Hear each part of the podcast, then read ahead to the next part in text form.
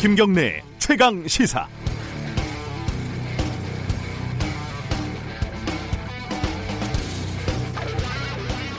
저라고 왜 억울하지 않겠습니까? 하루가 멀다 하고 언론 신뢰도가 세계 꼴찌니 바로 해도 기러기, 거꾸로 해도 기러기니 기레기군요. 어, 일부 극성스러운 특정 정파 지지자들이 만들어내는 과장된 비판, 필요 이상의 비난 이 정도로 한때는 저도 치부를 해봤습니다. 그런데 요즘 언론판에서 돌아가는 일을 보면은 이게 뭔가 근본적으로 문제가 있고 그 문제가 해결되기는커녕 점점 심각해지고 있다 이런 생각이 듭니다.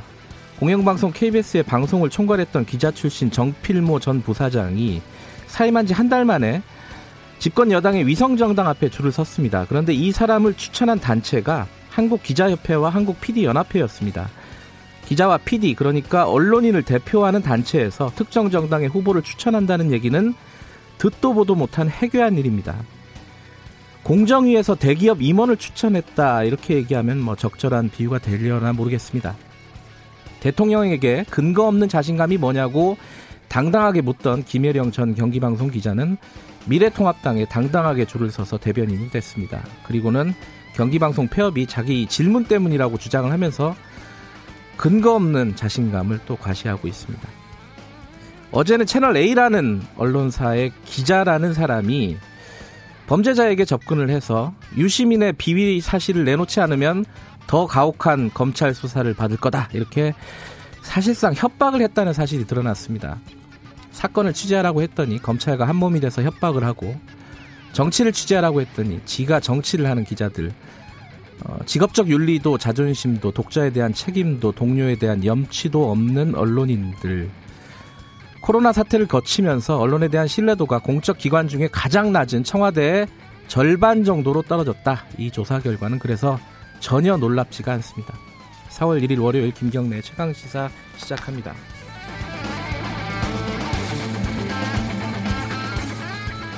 김경래 최강 시사는 유튜브 라이브로 또 보실 수 있습니다. 샵 9730으로 문자 보내주시면 저희들이 공유하겠습니다. 짧은 문자는 50원, 긴 문자는 100원이고요. 스마트폰 애플리케이션 콩 이용하시면 무료로 참여하실 수 있습니다. 오늘 주요 뉴스 브리핑부터 시작하겠습니다. 고발 뉴스 민동기 기자 나와 있습니다. 안녕하세요. 안녕하십니까. 오늘이 만우절이죠? 네. 그래서 가짜 뉴스 조심하시기 바라겠습니다. 아침부터 이 가짜 뉴스가 어, 범람하고 있는 것 같습니다. 어, 저희들은 어, 만우절 장난 안 치겠습니다. 아, 큰일 예. 납니다, 요즘은. 예. 예. 자, 그 코로나 얘기부터 좀 해보죠. 그 초중고 계약이 연기가 됐고 연기된 것도 온라인 계약으로 대체를 한다. 당분간은 네. 이렇게 발표가 됐죠. 일단 고3과 중3이 9일 먼저 계약을 하고요. 네. 순차적으로 진행이 되는데 16일에는 고1, 2와 중1, 2 그리고 초등학교 4, 5, 6학년이 온라인 계약을 합니다. 네. 아, 초등학교 1, 2, 3학년은 4월 20일 온라인 계약을 하는데요. 학년과 상관없이 계약 후 이틀은 적응 기간으로 일단 분류가 되고요. 이 기간도 수업 일수에 포함이 됩니다. 다만 유치원과 어린이집은 온라인 수업 방식이 적절하지 않다고 판단을 해서 네. 개원 기준이 충족이 될 때까지 휴업을 연장하기로 했습니다. 수능도 당초 예정보다 2주 늦춰져서요. 12월 3일 실시가 되는데요. 이에 따라서 수시 이 학교 생활 기록부 작성 마감일도 9월 16일로 늦춰졌고요. 그리고 6월과 9월 모의고사도 있거든요. 이것도 2주씩 연기가 됐습니다. 이게 근데 걱정이 많습니다. 그 대학도 온라인 계약을 했잖아요. 네. 근데 막 그 서버 다운되고 어, 접속이 잘 안 되고 이게 한바탕 난리였는데 초중고는 뭐 인원이 그거와 비교할 수 없을 정도로 많으니까요. 그 학생들 생각을 해보시면 네. 온라인 수업이라고 하는 게 예, 다른 행동을 할 가능성도 많잖아요. 그러니까요. 이게 학교 에서 교실에서도 이게 집중이 잘 안 된. 뭐 부, 선생님들도 걱정이실 거고 네. 학부모들도 네. 걱정이고 애들도 저희 애도 걱정이더라고요. 이게 어, 그렇게 수업을 안 해봤는데 모두 다 걱정이에요.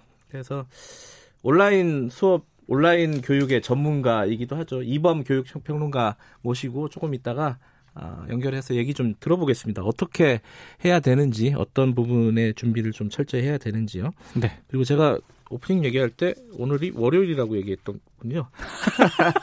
죄송합니다. 만우절 만우절이라서 네. 수요일입니다. 죄송합니다. 어, 텔레그램 관련된 그 요새는 정확하게 성착취 동영상 거래 사건 네. 뭐 이런 정도로 표현을 하더라고요. 그 피해자 가해자 가해자인가 피해자 피해자의 신원이 어, 특정이 됐다 20명. 네. 예. 근데 이 피해자 가운데 절반 가량이 그러니까 검찰이 확인한 피해자 가운데 절반 가량이 미성년자인 것으로 확인됐습니다. 절반이나요? 네. 음. 검찰 수사팀이 어제 조주빈을 네 번째 소환해서 조사를 했는데요. 네. 변호사를 선임을 했더라고요. 그리고 어제 오후부터 이 변호사가 이제 수사에 참여를 하고 있는데 조사에 아, 접견을 했습니다. 조주빈 씨를. 네. 근데 접견한 변호사가 아, 조주빈 본인이 잘못을 반성을 하고 있고 음란물을 유포한 점을 인정했다고 밝혔고요. 네. 다만 유료 회원 수 등에서 차이가 있다 이렇게 전했습니다. 아, 조주빈 씨는 변호사에게 경제적 문제가 범행 동기다라고 설명을 했고 범죄 수익은 1억 남짓이라고 주장을 한 것으로 전해지고 있습니다. 지금 검찰이 직접 수사 중인 이 조주빈 씨 외에 조주빈 씨 사건 외에도요. N번방 관련 범죄로 재판에 넘겨진 사람이 현재 4명인데요. 이 가운데 태평양으로 알려진 이모군 그리고 시청 공무원 천모 씨, 네. 사회 복무 요원 강모 씨는 경찰이 보강 수사를 벌이고 있습니다. 뭐 다들 반성문들을 열심히 쓰고 있다 아, 그러는데 아, 바쁘더라고요. 보니. 그게 어, 양형에 영향을 주게 될지 않을지 이게 좀 우려가 되는 부분이 좀 있습니다. 그렇습니다. 그렇죠? 예. 어, 이 얘기는 2부에서 좀 다뤄보고요. 어, 제가 오프닝에서 잠깐 얘기를 했었는데 채널 A 기자가 어, 신라젠 대주주죠. 어, 이철 씨에게 접근을 해서 네. 어, 유시민의 비위 사실을 내놔라. 네. 어, 이렇게 사실상 뭐 협박 비슷한 걸 했다. 이게 MBC 보도였죠. 어제 MBC가 단독으로 보도를 했고 네. 지금까지 굉장히 떠들썩합니다. 실검 네. 1위에 올라 있던데요. 네. 일단 신라젠 행사에 유시민 노무현 재단 이사장이 강의를 한 적이 있거든요. 맞아요. 예. 예. 근데 이제 이 비위를 알고 있으면 채널A 기자가 네. 자신에게 털어놓으라면서 전 신라젠 대주주 이철 씨에게 접촉을 했다는 겁니다. 네. 근데 방식이 논란입니다. 현직 검사장과의 친분을 앞세워서 가족은 다치지 않게 해주겠다 이런 조건으로 유시민 이사장을 엮을 수 있도록 협조를 하라. 이렇게 이제 얘기를 했다는 건데요. 네. 아, 이철 전 대표는 지난해 9월 당국의 허가 없이 투자금을 모은 혐의로 징역 12년의 대법원 확정 판결을 받았고요. 네. 지금 남부구치소에 수감이 되어 있습니다. 근데 지난달 17일부터 채널A 기자가 이철 전 대표에게 모두 4평의 4통의 편지를 썼다고 합니다. 네. 아, 그러니까 검찰이 신라젠의 미공개 정보 이용 의혹에 대한 수사를 다시 시작을 했으니 유시민 이사장을 비롯한 현 여권 인사들의 관련성에 대해서 알고 싶다. 이제 이렇게 얘기를 했다는 건데 이건 당연히 다들 알고 싶은 거죠. 그렇습니다. 예. 근데 통상적인 취재 방식하고는 상당히 좀 벗어나 있습니다. 예. 저도 기자지만 이런 식으로 취재를 하지는 않거든요. 네. 일단 저 이철 전 대표 같은 경우에는 지인을 일단 내세워서 이 기자를 만나보도록 했다고 하는데 만났을 때 MBC 보도에 따르면 이 채널A 기자가 유시민은 솔직히 개인적으로 한번 쳤으면 좋겠다. 유시민을 치면 검찰에서도 좋아할 것이다. 이렇게 얘기를 한 것으로 나와 있고요. 만약에 여권 인사의 관련성을 먼저 제보하지 않는다면 검찰에 더 가혹한 수사를 받을 수 있다. 뭐 사실상 협박이나 마찬가지인 것 같고요. 그러면서 제보를 하면 검찰에서 선처를 받을 수 있도록 도와주겠다. 네. 이런 말까지 했다고 합니다. 해당 검사장과의 통화 녹취록도 이 전 대표 지인을 만난 자리에서 읽어줬다고 하는데요. 해당 검사장이 채널A 기자에게 언론에서 신라젠 사건을 한번 때려보라. 당연히 반응이 오고 수사도 도움이 되고 검찰과 언론 양쪽에 도움이 되는 것이다. 이런 내용이 언급이 되어 있습니다. 표현들이 뭐 치고 때리고 뭐 이게 이 언론 그러니까 기자들이 쓰는 용어가 아니라 조폭들이 쓰는 용어들을 그러니까 취재 그렇죠? 방식도 그렇고요. 예. 표현이라든가 대화 자체가 상당히 좀 통상적인 범위에서는 벗어나 있습니다. 어, 협조를 하지 않는다면은 죽는다 뭐 이런 표현도 나왔고요. 네. 예, 어떻게 죽는지는 잘 모르겠는데, 근데 지금 여기까지가 보도가 된 거고 여기에 대해서 채널 A라든가 그 채널 A 기자가 통화를 했다고 주장하는 그 검사장, 네. 그쪽 반응은 어떤가요? MBC 쪽의 채널A 측에서 이렇게 입장을 밝혔습니다. 그러니까 이철 전 대표 쪽에서 검찰의 선처 약속을 받아달라는 부적절한 요청을 했고 네. 이런 사실을 파악한 뒤에 네. 그 취재 기자에게 취재 중단을 지시를 했다는 겁니다.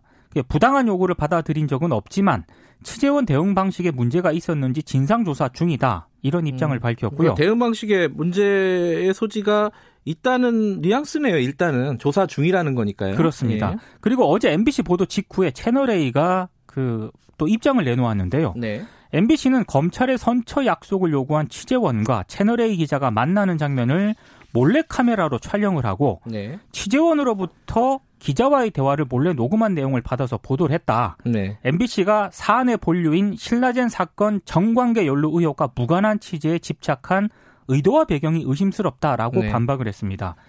해당 검사장 있지 않습니까?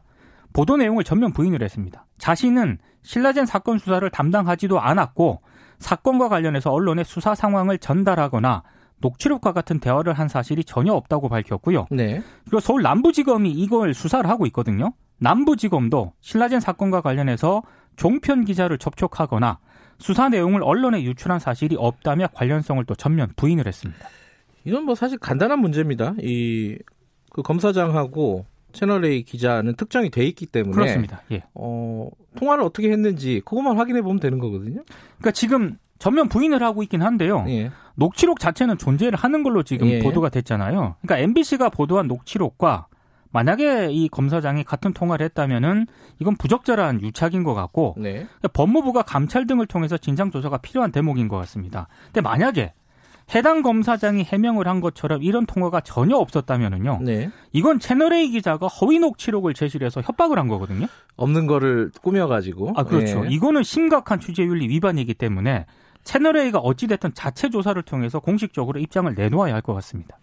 뭐 그럼 조사할 곳은 두 군데네요. 채널 A가 자체 조사를 하고 네. 어, 검찰 쪽에서도 이거 확인을 해봐야겠죠. 조사를 해야 해야죠. 예, 해서 그 해당 기자와 취재하는 기자와 검사 사이에 부적절한 대화 혹은 좀 확대 해석하면 이제 거래라고도 볼 수 있는데 네. 어, 그것들이 실제 했는지 이 부분은 좀 확인을 해야 될 필요가 있는 것 같습니다. 네.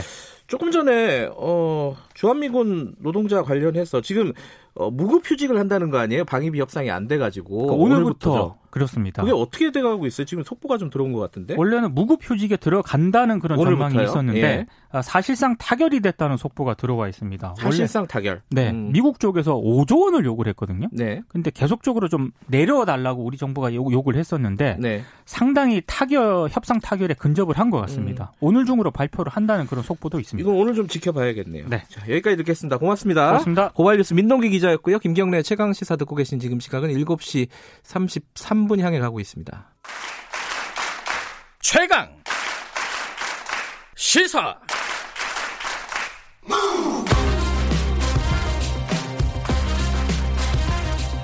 지금 여러분께서는 김경래 기자의 최강 시사를 듣고 계십니다. 네, 코로나19로 어, 각 분야에서 사상 초유의 일들이 벌어지고 있는데 교육도 마찬가지입니다. 개학이 연기된 데 이어서 어, 사상 초유의 온라인 정규 수업이 시행이 된다고 지금 예고가 됐습니다.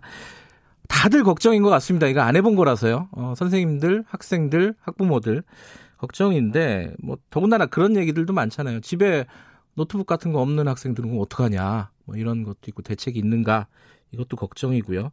수능도 연기된다는데 아, 이 부분도 사실 입시생들 있는 집은 어, 굉장한 어떤 고민일 겁니다. 이분 얘기를 좀 들어보죠. 어, 이범 교육평론가 연결해서 관련 얘기 좀 여쭤보겠습니다. 안녕하세요. 연결돼 있나요? 안녕하세요. 아, 지금 연결 상태가 원활하지 않은 것 같습니다.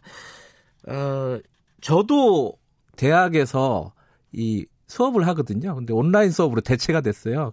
그래서 저는 뭐 한 학기에 이제 특강 비슷하게 하나 한 강의만 하는 건데 온라인 수업을 해야 된다고 저한테 지금 얘기가 와서 저도 고민이 많습니다. 어떻게 해야 되는지. 연결됐나요? 네, 이번 평론가님 안녕하세요. 예, 안녕하세요. 네. 어, 영국 갔다 오셨다고 들었어요? 아, 예. 제가 2월 중순에 연구 목적으로 영국에 갔다가 예. 영국도 사정이 안 좋아져서 음. 중도에 음. 지난 주말에 급히 귀국을 했습니다. 그래서 지금 자가 격리 중입니다.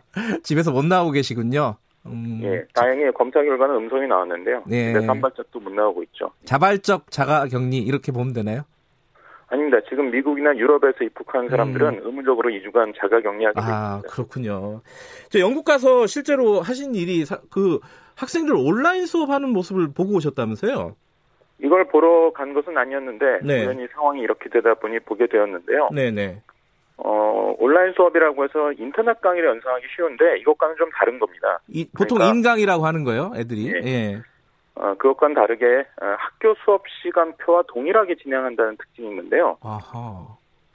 어, 영국의 경우에는 사실 등교 중지를 불과 5일 전에 정부가 발표했거든요. 네.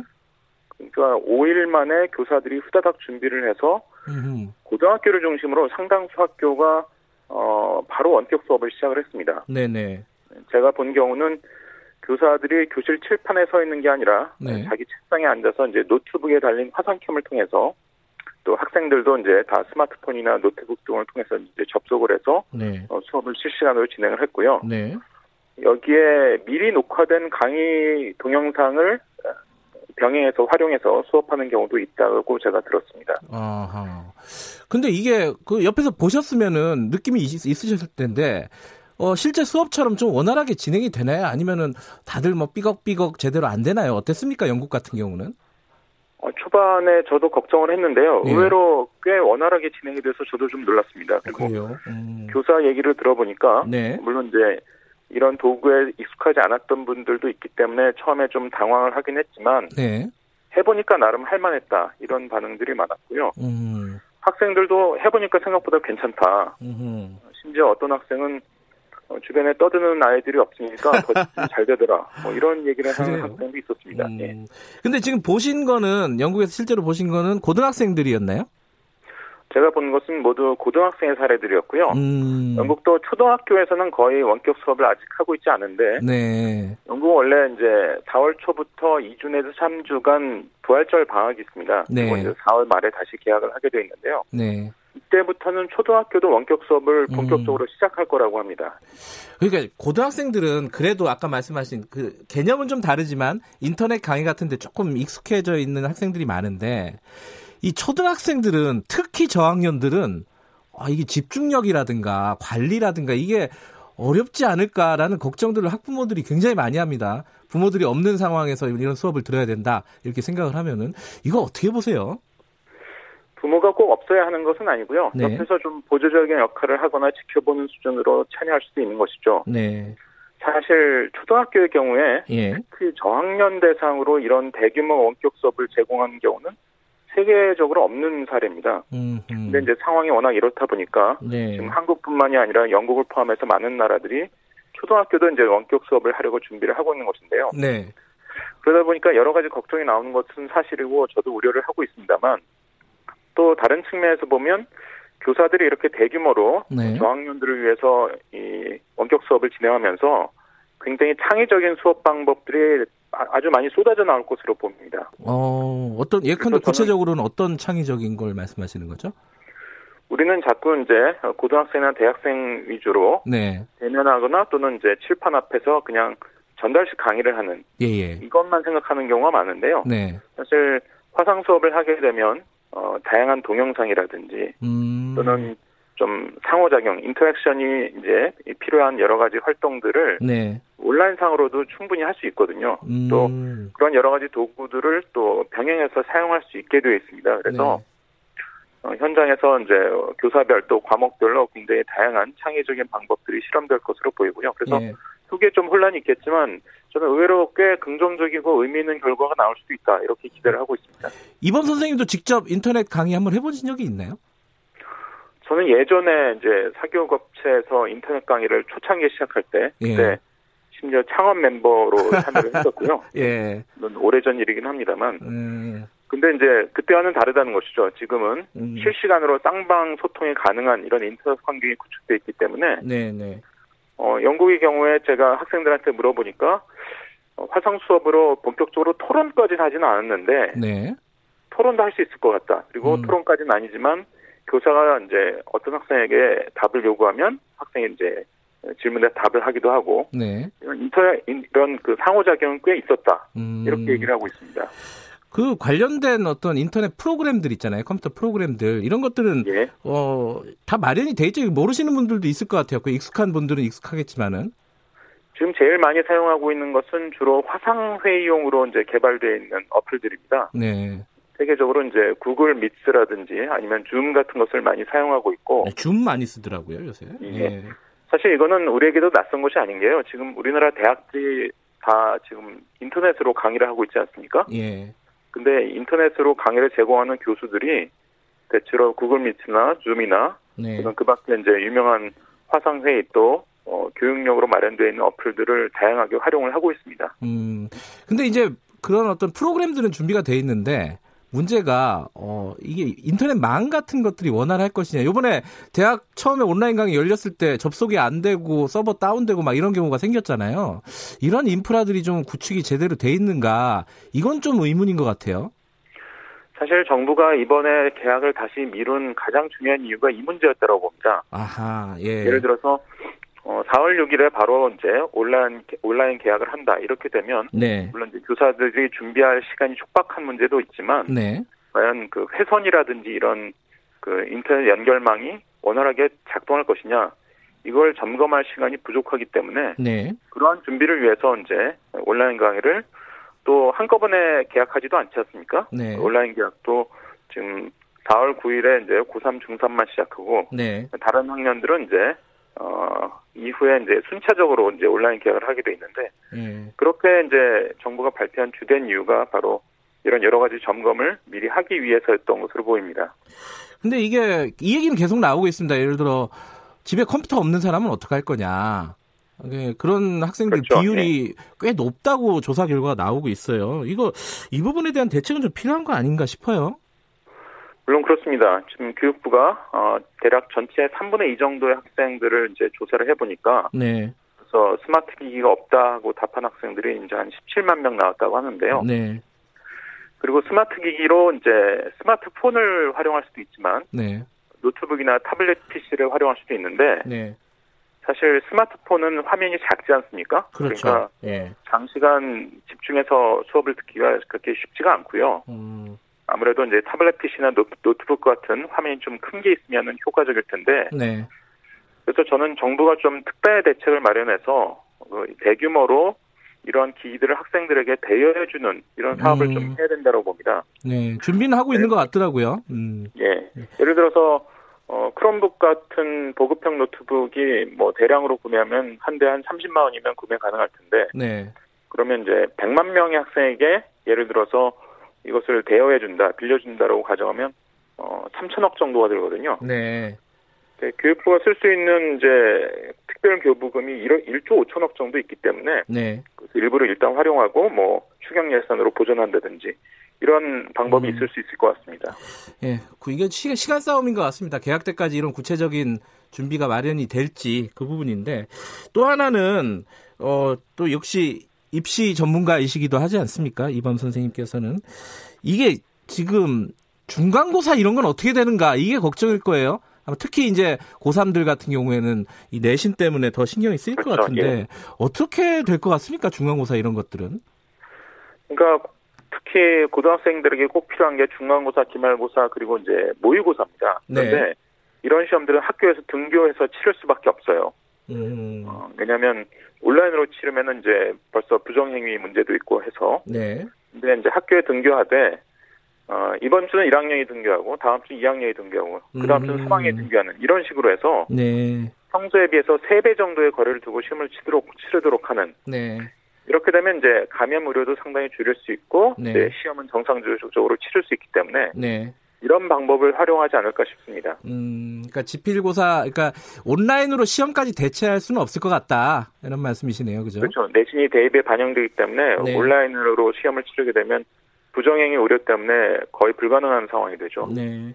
그리고 고3 얘기 하나 더 여쭤보면요. 지금 수능이 연기가 됐어요. 12월 3일로요.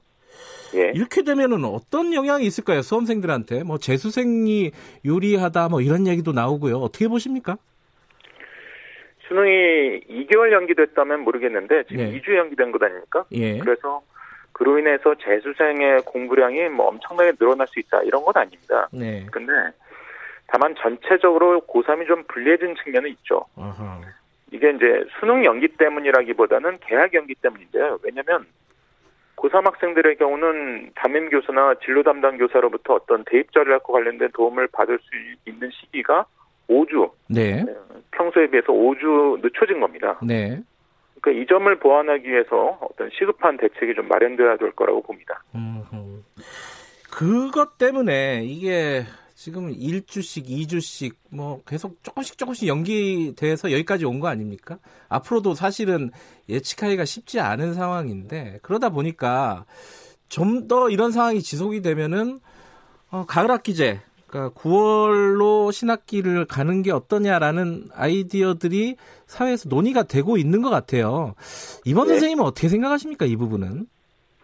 전 충분히 검토할 만하다라고 보긴 하는데요. 네. 왜냐하면 어, 9월 학기제로 그 변경하는 기존의 연구들이 있습니다. 이런 걸 보면 네. 전원 비용이 굉장히 많이 든다는 결론이 나오는데 이런 것들은 모두 입학 시기를 6개월 앞당기는 것을 전제로 한 연구였어요. 근데 네. 지금은 앞당기는 게 아니라 오히려 6개월 미루는 것이어서 네. 전환 비용이 거의 들지 않습니다. 네.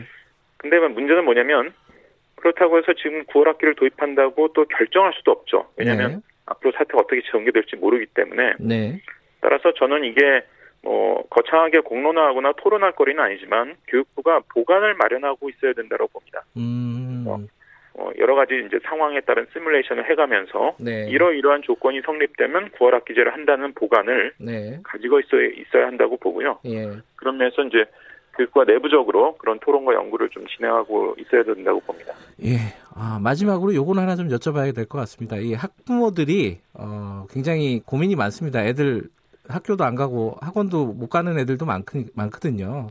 그렇죠. 집에서 예. 이제 온라인 강의 들어야 되는 거고 애들이 이제 뭘 아무것도 안 하는 것 같이 막 느껴지는 부모들이 많지 않습니까?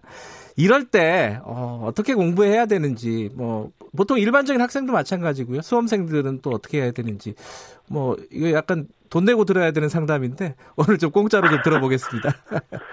일단 이게 여러 가지 불만과 불편이 있을 수 있죠. 그런데 예. 이게 본인에게만 발생한 문제가 아니라 네. 뭐이 대입이 이제 말하자면 일종의 경쟁인데 네. 경쟁자들도 똑같은 상황에 처해 있습니다. 그래서 음. 그리 불안해할 만한 상황은 아니라고 보이고요. 네. 일단 차분히 자기 페이스를 유지하면서 지금 상황을 좀 자기주도적 학습을 하는 계기로 좀 전환시켜 보면 어떨까 하는 생각이 듭니다. 음.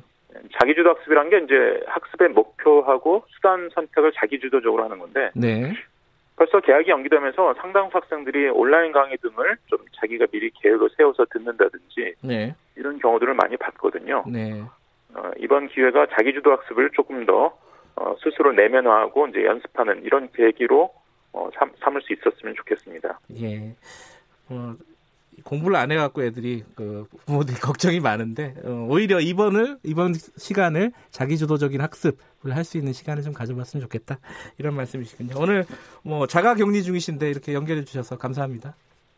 예, 감사합니다. 네, 이범 교육평론가였습니다. 김경래 최강 시사는 짧은 문자 50원, 긴 문자 100원인 문자번호 샵9730 무료인 어플 콩으로 참여하실 수 있습니다. 유튜브 라이브로도 함께합니다.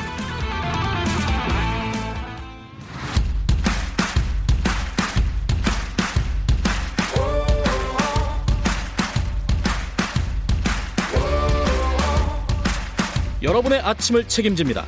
오늘 하루 이슈의 중심 김경래 최강 시사. 네, 최강 스포츠 KBS 스포츠 지재부 박주미 기자 나와 있습니다. 안녕하세요. 네, 안녕하세요. 어, 요즘 운동 뭐 이게 헬스클럽 이런 데 다 쉬잖아요. 그렇죠. 운동하기가 쉽지가 않아요. 그죠? 그렇죠. 그래서 집에서 다들 한다고 하는데 또 잘 잘 안 되죠, 그게? 잘 안 되더라고요. 아, 저도 살쪄가 큰일 났습니다. 저도 확진자가 돼 가지고. 네. 아, 확진자라 그래요? 네. 그 손흥민 선수 여러 선수들이 사실은 그런 거 올리잖아요. 집에서 자기가 운동하는 모습. 그렇죠. 손흥민 네. 선수가 뭐 홈 트레이닝 영상 올려 가지고 화제라면서요? 네, 네. 최근에 영국의 코로나19 확산 때문에 일시 귀국해 있거든요. 손흥민 선수 가 네. 그런데 이제 집에서 홈 트레이닝 하는 영상을 어제 올렸어요. 그래서 네. 팬들에게 근황을 궁금했던 팬들의 궁금증을 좀 해소해 줬는데 뭐 그렇게 대단한 훈련 운동 영상은 아니었습니다. 매트를 가지고 좀 근력 운동하는 거, 스트레칭 하는 거, 줄넘기 하는 거 이렇게 간단한 거였는데 그럼에도 불구하고 많은 팬들이 와 이런 반응을 좀 보였어요. 손흥민이다 이러면서 그런데 이제 손흥민 선수가 운동하는 모습을 보고 좀 다행이다고 생각을 했던 건 줄넘기 하는 모습을 보니까 지난 2월에 팔 골절 음. 부상을 음. 당했잖아요. 네. 그런데 이게 완벽히 회복한 듯 보였고 팔 움직이는데 되게 자연스러워 보였고 보였고 깁스도 이제 풀었거든요. 그러니까 이제 리그가 재개가 된다면 지금 중단 상태니까요. 재개가 네. 된다면 또곧 그 손흥민 선수의 뭐 치달 이런 뭐 영상을 좀 볼 수 있을 것 같고 네. 현재 그 영국에서 상황은 언제 리그가 재개가 될지는 당분간은 뭐, 뭐 재개 논의도 쉽지는 않아 보입니다. 그런데 손흥민 선수는 현재 지금 현재 국내에 머물면서 리그가 재개가 결정이 되면은 다시 소속팀으로 돌아갈 계획입니다. 아, 아까 잠깐 들어보니까 올림픽 그 나이 제한이 1년 이렇게 뭐랄까요? 변경이 됐다면서요? 그거는 아직 피파와 IOC가 합의를 해야 되는 상황인데 아, IOC 네 아. IOC에서는 97년생도 이제 허가를 해줘야 된다 이렇게 네. 보고는 있는데요. 피파에서는 아직 어떤 공식 입장도 나와 있지는 음. 않아서요. 네 이거는 좀 더 봐 두고 어. 봐야 될 것 같습니다. 확정된 게 아니었군요. 네. 예, 저도 뉴스를 흘려 들어가지고 네. 음, 왜안 갖고 오셨나 싶었는데 확정된 뉴스가 아니어서 안 갖고 네. 오셨구나. 자, 그 프로농구 소식 하나 알아보죠. 양동근 선수가 은퇴를 했다고요? 네, 은퇴를 선언했습니다. 양동근 네. 선수 하면은 한국 남자 농구를 대표하는 가드로 가드 한 명, 가드 중 한 명으로 꼽히는 선수인데요.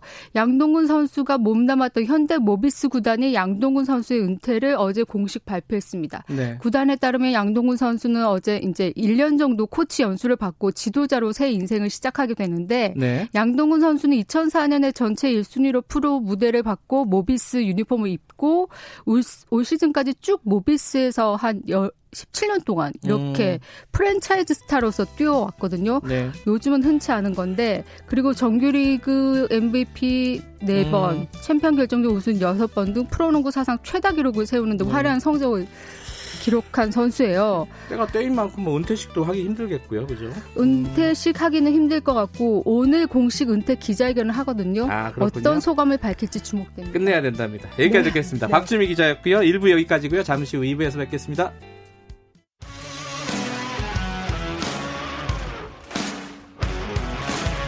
뉴스타파 기자 김경래 최강 시사. 김경래 최강 시사 2부 시작하겠습니다. 어, 불법 성착취 동영상 공유 사건, 예, 이른바 엠번방, 엠번방 사건 관련해서 좀 얘기 좀 나눠보겠습니다. 법무부가 지금 대응 테스크포스 팀 만들고 강력하게 대응하기로 했어요. 어, 대국민 사과를 추미애 장, 법무부 장관이 직접 했고요. 음, 지금 앞으로 후속 조치도 직접 챙기겠다 이런 건데 지금 어떻게 진행이 되고 있는지 그리고 검찰 관련해서 여러 가지 어 최근에 이슈들이 있지 않습니까? 윤석열 총장 관련된 얘기도 있고 어제 뭐 신라젠 얘기도 갑자기 불거져 나왔습니다. 한번 여쭤보겠습니다. 법무부의 추미애 장관님 연결되어 있습니다. 안녕하세요. 네, 안녕하세요. 네. 어, 대국민 사과를 하셨잖아요. 그, 네. 예, 불법 성착취 동영상 공유 사건 관련해서. 네. 이게 사실은 사과할 곳이 많습니다. 뭐 사법부도 마찬가지고 뭐 경찰도 그렇고요. 국회도 그렇고 법무부 장관께서 이렇게 직접 사과를 하신 이유가 특별히 있겠죠? 네, 당연하죠. 네. 이 디지털 성범죄가 이제 디지털 성착취라고 그 본질을 이해하고 있지 않습니까? 네. 네, 그동안 너무 우리 사회의 대응이 미온적이었어요. 네. 그래서 그것이 비전 참사라고 어, 음. 생각해야 되고요. 그 점을 깊이 반성한다고 말씀을 드렸습니다. 네. 네, 그 아마 피해자가 이제 잘 드러내지 않고 있기 때문에 네. 대체로 그 피해의 심각성에 대해서 전반적으로 매우 안이하게 인식하지 않았나 생각합니다. 네. 이제 이제부터라도 이제 이 성착취 범죄를 음. 사실은 뭐 디지털 공간에 그치지 않고 어, 실제 현실 공간에서도 성폭력 범죄를 저질렀지 않, 저질렀죠. 그렇죠. 예. 네. 그리고 이걸 다수의 회원들이 서로 공유하고 또 그걸 디지털 공간에서 확산을 시키고 어, 제2, 제3의 범행을 저지르고 어, 그래서 그 수법이 매우 잔혹하기 때문에 네. 어, 국민들께서도 아마 큰 충격을 받으시고 또 많이 분노하셨을 겁니다. 네. 지금 뭐 경찰에서 수사를 해서 송치한 건도 있고 경찰이 추가로 지금 계속 수사하고 있는 부분도 있습니다. 이 검찰도 네. 그러면은 어 이 직접 수사를 하게 되는 건가요? 이게 역할 분담이 어떻게 되는 겁니까? 이거는? 어 지금 그 경찰에서 1차 수사를 해서 네. 어 그 피해 그 피, 피의자를 송치를 한 일부는 했고요. 네. 어, 또 관련자들은 이미 뭐 법정에 세워진 케이스도 좀 있고요. 네. 네, 그래서 어떤 그, 어, 송치된 어, 피의자들에 대해서는 그뭐 어, 어떤 법률 적용을 할지 지금 네. 어, 검토하고 있고요. 네. 좀 이따 말씀을 드리겠습니다만 어, 지금까지 그 미온적인 대응과 전혀 네. 다른 양상으로 어, 여러 가지를 고려한 그런 수사를 네, 음. 하고 있을 겁니다. 그 지금 말씀해 주시죠. 다른 양상이 구체적으로 무엇인지 어떤 부분이 달라지는 건지 수사에서? 어, 지금까지는 그걸 개별적으로 봤는데요. 네. 어, 그래서 이미 뭐 법정에 재판받는 사람들에 대해서도 네. 어, 구형량이 상당히 낮다는 걸 알고 또 이 점에 대해서도 국민들 굉장히 분노하고 계시죠. 그렇죠. 네. 아, 근데 이번에는 이 에, 범행이 에, 적어도 범죄를 목적으로 어, 결정이 돼서 네. 디지털 온라인을 통해 통한다 하더라도 네. 어, 그것이 상당 기간 어, 지속적인 계속적인 결합체로서 어, 이 회원을 확대하고 하면서 네. 최소한의 그 지휘 통솔 체계를 갖추고 있다면 어, 범죄 단체 조직죄가 성립할 여지가 있다라고 음. 판단을 하면서 이미 제가 그 점을 면밀히 살피라고 네. 어, 한바 강조한 바 있고요. 네. 그래서 구체적인 것은 수사를 통해서 밝혀지겠지만 네. 그 어, 운영 조직의 운영 구조 방식 이런 것을 규명해 나가겠고요. 네. 어, 그런데 현재까지 드러난 상황만 보더라도 네. 어, 최소한 회원방을 운영자들에 대해서는 네. 범죄 단체에 해당할 여지가 많다고 보여집니다. 음, 네. 근데 그간 이제 그 폭력 조직만 이제 뭐 상상할 수 있지만 네. 어, 이 범죄단체 조직죄를 적용한 사례가 네. 보이스피싱, 유사수신 이런 그 새로운 조직 범죄 유형, 에도 적용을 해봤거든요. 네. 어, 이건 디지털 성착취라는 이 신종 범죄에 네. 대해서도 그 부분에 대한 적극적인 검토를 해야 된다고 생각합니다. 예, 어, 범죄단체 조직죄를 적용하는 것을 적극적으로 검토하겠다. 네. 근데 네. 이제 그건 운영자들이고 이 네, 네. 이른바 관전자들이라는 사람들 있잖아요. 이게 보고 네, 네. 뭐 공유를 네. 했다거나 이런 사람들이 있는데 이 사람들도 공범으로 볼 수 있나요? 현행법에서? 어, 당연히 볼 여지가 많습니다. 왜냐하면 대화방의 그 어, 회원들이 단순 관전자가 아니고요. 네. 그 관여 정도를 보면 범행을 부추기거나 네. 어, 또는 그 적극적으로 유인을 하거나 네. 어, 그리고 그런 추가 행동을 하지 않으면 운영자 쪽에서도 뭐 탈퇴를 시킨다라고 한다든가 네. 뭐 하기 하기 때문에 굉장히 적극적인 그런 그 어, 대응이나 뭐 이런 걸 한 흔적을 우리가 볼 수 있는 거죠. 네. 그래서 이제 그런 사람들도 어, 조사를 해보면 어, 단순 관전자가 아니라 네. 어, 범행에 가담하거나 교사하거나 방조한 것으로 네. 또볼 여지가 많습니다. 그럴 네. 때 적극적으로 공범으로 처벌할 여지가 있습니다. 그 관전자들 이른바 관전자들이라는 사람을 네, 네. 한만 명 넘게 지금 뭐 네. 아이디 정도는 확보를 했다고 뉴스를 봤습니다. 이런 사람들도 끝까지 추적을 하실 생각이신가요? 당연히 그렇습니다. 뭐 어, 지금 그 어, 대화방 회원들에 대해서 네. 어, 그 끝까지 이제 추적을 좀 해서 네. 그 지금 뭐 예, 일부 자수를 하고 있습니다만 어, 저는 그 이 범죄는 끝까지 추적해서 다 밝힌다. 시간이 걸리지만 네. 시간과의 싸움일 뿐이지 이 범죄가 발달함에 따라서 이 과학 수사 기법도 발달해 왔기 때문에 네. 어, 얼마든지 이 끝까지 추적해서 철저하게 다 밝혀낼 수 있다라고 네. 아, 그 의지를 밝히고요. 예. 그래서 조속히 수사하지 않으면 않으면 아주 강한 가장 센 형으로 구형을 당할 것이다를 음. 어, 밝힙니다. 그래서 빨리 자수해서 이 아. 범죄에 대해서 어, 이렇게 저 반성하고 어, 이 근절시키는데 협조해주는 네. 단순 관전자라도 예. 어, 그런 어, 그런 것을 이 자리를 빌어서 강조드립니다. 예, 자수를 해라. 근데 네. 이제 아직도 그 텔레그램에서는 그런 얘기들을 한대요. 그 텔레그램이라서 보안이 강하기 때문에 우리 못 잡는다. 해외 네. 서버가 있으니까 이거 안 된다. 수사 안될 네. 거다. 이렇게 네. 자기들끼리 얘기를 한다는 겁니다. 네. 이거 네. 어떻게 봐야 됩니까, 이거는? 어, 텔레그램뿐만 아니라 네. 그 텔레그램 등을 이제 open web이라고 하고 네. 뭐 dark web으로도 가서 네. 뭐 도피처, 피신처가 있다라고 미리 이제 네. 어, 재정을 인멸 하거나 숨는 방도 마련해두고 했는데요. 네. 어, 그런데 그렇게 생각하고 안심하고 자수를 하지 않는다면 네. 어, 아까 말씀드린 것처럼 추적 기술도 최근에 엄청나게 발달해 왔기 때문에요. 예. 네. 시간이 걸리는 문제이지 네. 끝까지 예, 음. 끝까지 파헤치고 그 흔적 흔적이라도 이렇게 남기면 다 이건 추적에서 음. 드러나거든요. 네. 어, 그런 과학적 기법을 다 동원해서 어, 밝혀내고 그래, 서 마지막 잡히는 사람은 가장 가혹한 처벌을 받을 수 있다라는 아하. 것을 명심해 예. 주시기 바랍니다. 조주빈 같은 경우에는 이제 신상이 네. 공개가 됐습니다. 근데 이제 네. 공범자들 아까 말씀하신 뭐 검제단체 조직죄를 적용돼 적용이 될 공범이라든가 혹은 관전자들도 네. 공범으로 볼 여지가 있다고 하셨잖아요. 당연히요. 네. 예, 그 사람들의 신원 공개, 어, 신상 네, 네. 공개 이거 어떻게 생각하십니까? 현행법으로 가능한지?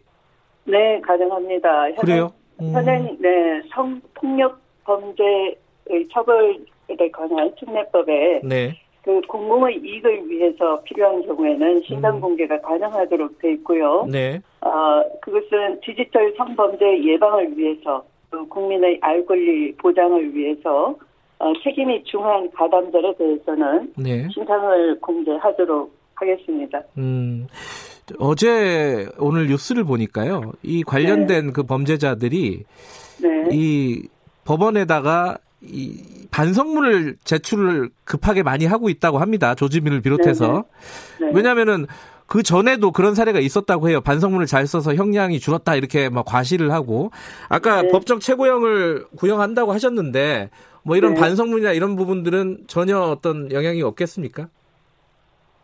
어, 현재 단계는 수사 단계이기 때문에 네. 어, 뭐 그걸 미리 말씀을 드릴 수는 없고요. 네. 어, 일단 이, 이 범죄의 그 규모, 네. 어, 그 다음에 어느 정도의 그 확산이 됐는지, 그 깊은 뿌리, 네. 뭐 이런 여러 가지들을 입체적으로 다 드러내야 되는데요. 네. 일단 뭐 그 과정 중에 네. 개별적으로 어, 그런 뉘우침이 있다 하더라도 네. 우선은 이 범죄를 어, 철저하게 수사하는 것이 먼저입니다. 네. 아, 네. 그 다음에 이제 에, 개별적으로 음. 어, 어느 정도의 범죄에 가공을 하고 네. 피해를 네. 끼쳤는지에 대해서는 아, 다음 판단의 문제가 음. 남아 있겠죠. 그 범죄 수익 환수물 관련해 가지고요. 조주빈이 그런 얘기를 했거든요. 자기가 한 1억 네. 정도 벌었다고. 네. 근데 뭐 보도나 이런 걸 통해서는 그거보다 훨씬 더 많은 돈을 벌었던 것으로 추정이 돼요. 네. 이런 부분들은 어떤 식으로 추적하고 환수하실 생각이신지? 네, 네. 이 범죄 수익 은닉 규제법 상에 예. 어, 디지털 성범죄나 또 아동 청소년 대상 성범죄를 범죄 수익 환수 대상 범죄로 규정을 하고 있어요. 네. 어, 그래서 조주빈 방식으로 그 암호화폐를 통해서 네. 어, 무형의 재산을 거두어 드렸어도 어, 이것은 이제 대법원 판례에 따라서 몰수 대상이 되고요. 네. 어, 암호화폐도 추적 수사 가능하죠. 그래서 네. 끝까지 추적해서 그 범죄 수익을 뭐 남김없이 당연히 몰수해야죠. 네. 지금 뭐 검찰 차원에서 경찰 차원에서 수사는 열심히 하고 있지만은 이게 입법이 네네. 미비해서 처벌이 좀뭐 강력하지 못하다 이런 지적들은 지금까지 꾸준히 있어 왔습니다. 이 부분 어떻게 생각하세요? 당연히 그렇습니다. 네. 아까 그 안이한 인식을 지적을 했는데요. 네. 어, 이번 기회에 어, 이 국회 논의 중인 어, 그 엠번방 유사 사건 재발 네. 방지 3법 있어요. 어, 이 형법도 개정해야 되고요. 네. 어, 이게 이게 뭐 성적 촬영물을 그냥 소지 한 것에 그치지 않, 않고 이걸 이용해 가지고 피해자를 협박하고 그랬죠. 네. 그래서 그것을 어, 형법상 특수 협박죄, 강요죄 이런 것으로 가중처벌 해야 된다 하는 음. 안도 올라와 있고요. 네. 어, 또 불법 촬영물을 이 스마트폰이나 컴퓨터에 그냥 다운로드 받아서 보는 행위, 네. 뭐 이것도 그냥 네, 현재로는 처벌 규정이 없기 때문에 네. 에, 그 없다기보다 이것도 적극적으로 해석을 해서 처벌하겠지만 네. 어, 그러나 이것도 명시적으로 이제 더 어, 규정을 뚜렷하게 하고요. 예. 또 이, 여기에 대한 그 법정형 상향 뭐 이런 것도 필요하죠. 알겠습니다. 저 네. 지금 문자가 계속 와가지고요. 이 네, 네. 검찰 얘기로 좀 넘어가야 될 것 같습니다. 네. 어제 MBC 보도 보셨나요? 그 채널 A 네. 기자가 어, 검사장과 통화를 해서 어, 그 신라젠 그 범인이죠. 그 이철 씨에게 네네. 접근해서 유시민 씨의 혐의 내용을 내놔라. 그렇지 않으면은 네. 검찰이 가혹하게 수사할 것이다. 이러면서 자기가 검찰하고 검사장과 통화했던 녹음 녹취록 같은 것들을 보여줬다는 거예요. 네네. 이 부분은 어 검사와 특히 검사장이죠. 검사장과 기자의 어떤 네. 유착 이런 걸로 네. 볼수 있는 여지가 있는 것 같습니다. 이 부분은 법무부에서 어떤 감찰이나 이런 것들이 필요하다 어떻게 생각하십니까? 어 저도 상당히 그 기사를 보고 네. 어, 이 사실이라면 네. 어, 문제는 대단히 심각하다. 네. 아, 라고 보여집니다. 네. 아, 일단 그, 어, 해당 기자 의 소속사와 네. 아, 또 검찰 관계자의 그 입장으로는 네. 그런 사실이 없다. 네. 아, 라고 이제 부인을 하고 나선 단계이지만, 네. 아, 그러나 그, 어, 녹취가 있고, 네. 또 상당히 구체적이기 때문에, 네. 아, 이 문제에 대해서는 그냥 간과할 수 있는 문제가 아니다. 음. 라고 보고요. 네. 어, 일단은 그 사실 여부에 대한, 네. 어, 보고를 먼저 받아보고, 네. 어, 그것에 대해서 어, 합리적으로 그 의심을 배제할 수 없는 단계다라고 네. 본다면 네. 어, 말씀하신 그런 여러 가지 감찰이라든가 네. 드러난 문제에 대해서 네. 어, 여러 가지 방식으로 조사를 할 필요가 있다 이렇게 심각하게 음. 보고 있습니다. 네, 어, 아직 뭐 감찰을 구체적으로 논할 단계는 아니지만 보고부터는 먼저 네. 받아보겠다. 네. 네. 네. 네. 그리고 또 하나가요. 지금 어, 윤석열 검찰총장 가족과 둘러싼 의혹들이 이게 네. 우후죽순처럼 나오고 있습니다. 그래서 네, 네. 실제로 수사를 시작을 했고요. 네. 그런데 이, 이 상황을 총장의 가족이잖아요. 네네. 네. 이 총장의 가족을 과연 제대로 수사할 수 있겠느냐. 그래서 특검 네. 도입해야 되는 거 아니냐. 아직 공수처는 네. 없으니까. 네. 어떻게 생각하십니까, 이 부분은?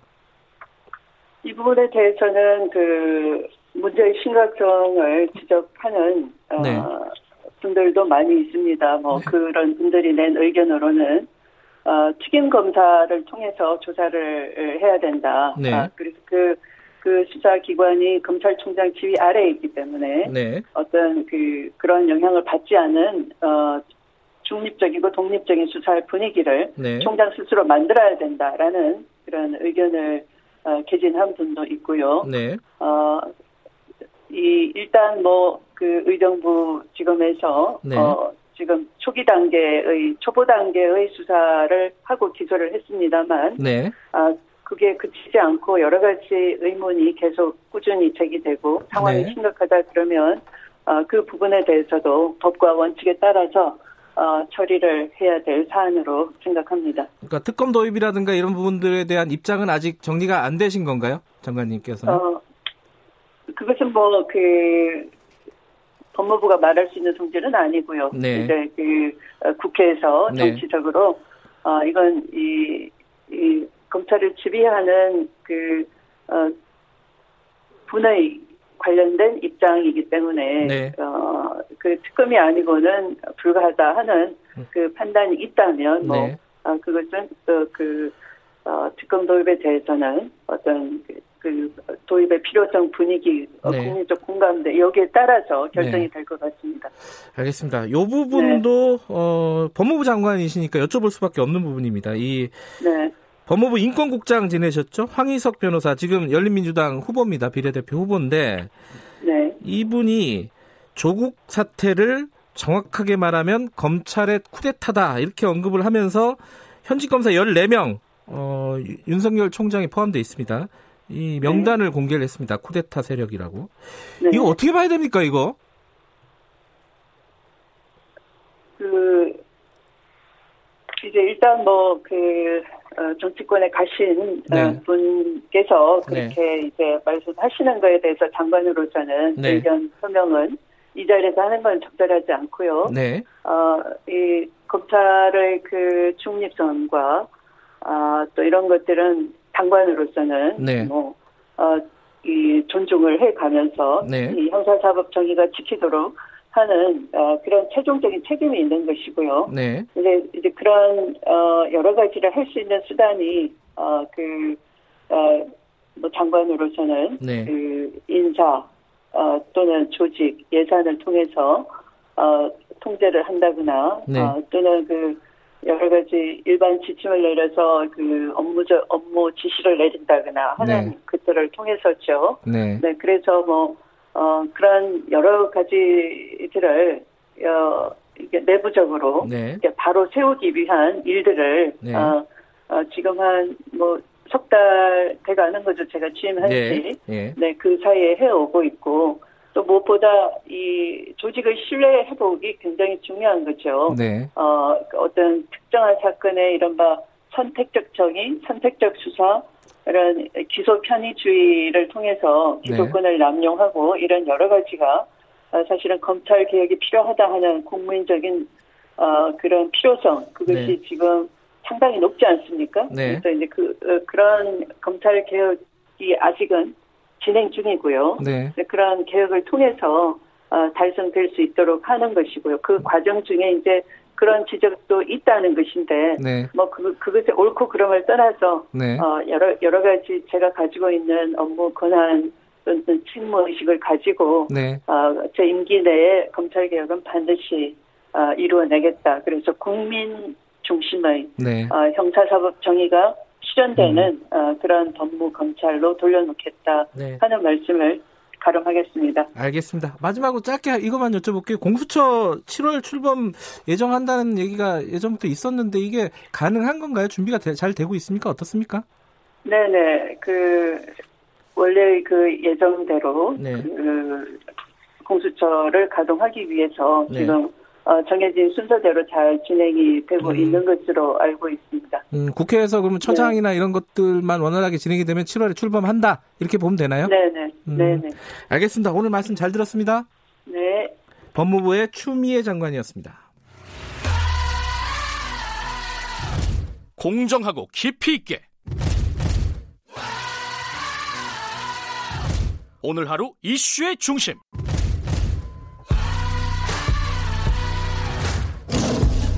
김경래 최강 시사.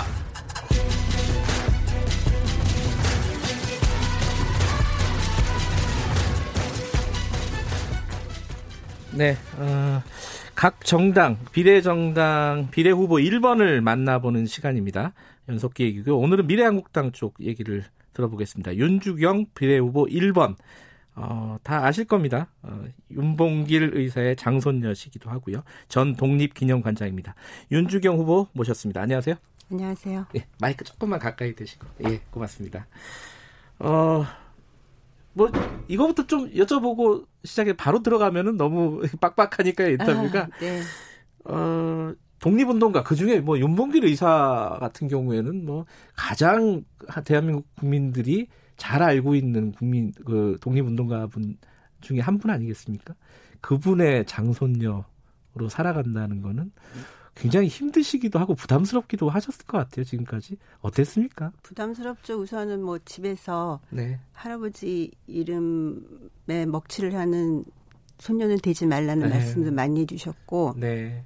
또 할아버지 이름을 빛내는 손녀가 되라는 음. 말씀을 하셨기 때문에 이제 부담도 많이 됐고 그래서 사실은 제가 뭐 대, 대단히 뭐 무분적으로 살 수 있을 만한 사람이 아니라고 생각해서 솔직히 얘기하고 싶지 않았는데 네. 학교 다닐 때만 항상 그 초등학교 때도 저희는 이제 도, 학교에다 그 공납금을 내야 됐었죠. 그래서 그렇죠. 예. 그 그걸 못 내고 일, 못 내면 너는 왜 안 냈냐 하면은 내가 누구 후손이라서 그렇다는 말을 하면은 이제 그, 그때는 원어처죠. 네. 원어처에 가서 어떤 증명을 받아오라 그래서 그 말을 해야 되는 순간에 항상 그게 드러날 수밖에 없었고 그래서 또 뭐 친구 집에 갔을 때 뭐 친 제 친구야 자랑 뭐랄까 신기해서 얘기했겠지만 어떤 부모님은 음.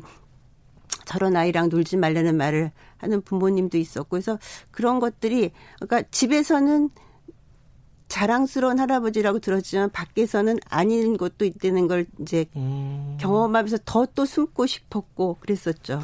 아니 근데 공락금을 못낼 정도로 그렇게 경제적으로 힘드셨나요? 그 당시에는 저희 집만 어려운 모르겠어요. 제가 사는 동네가 그런지 몰라도 아 그러셨어요. 네, 반에서 한 뭐 반은 그랬으니까 그게 그냥 또 그랬었죠. 음, 아니 그래도 윤봉길 의사의 후손인데 그렇게 경제적으로 어렵다는 게 사실은 아 대한민국이 그래서는 안 되는 거잖아요. 이게 어떤 독립운동가의 예우라든가 이런 아, 차원에서도 그때는 우리가 어려워서 정말 대한민국이 음. 지금 같은 경제적 발전을 하기 이전이니까 그랬고 네. 이제 바, 경제적으로 발전하면서 사실은 제가 이제 대학을 갈 무렵에 이제 그 대학 제가 대학을 가면서 대학 그 대학의 입학금이 면제되는 거였는데 그 전에는 안 그래서 저도 대학 갈 생각을 못 하기도 했었죠. 음, 그랬군요. 네.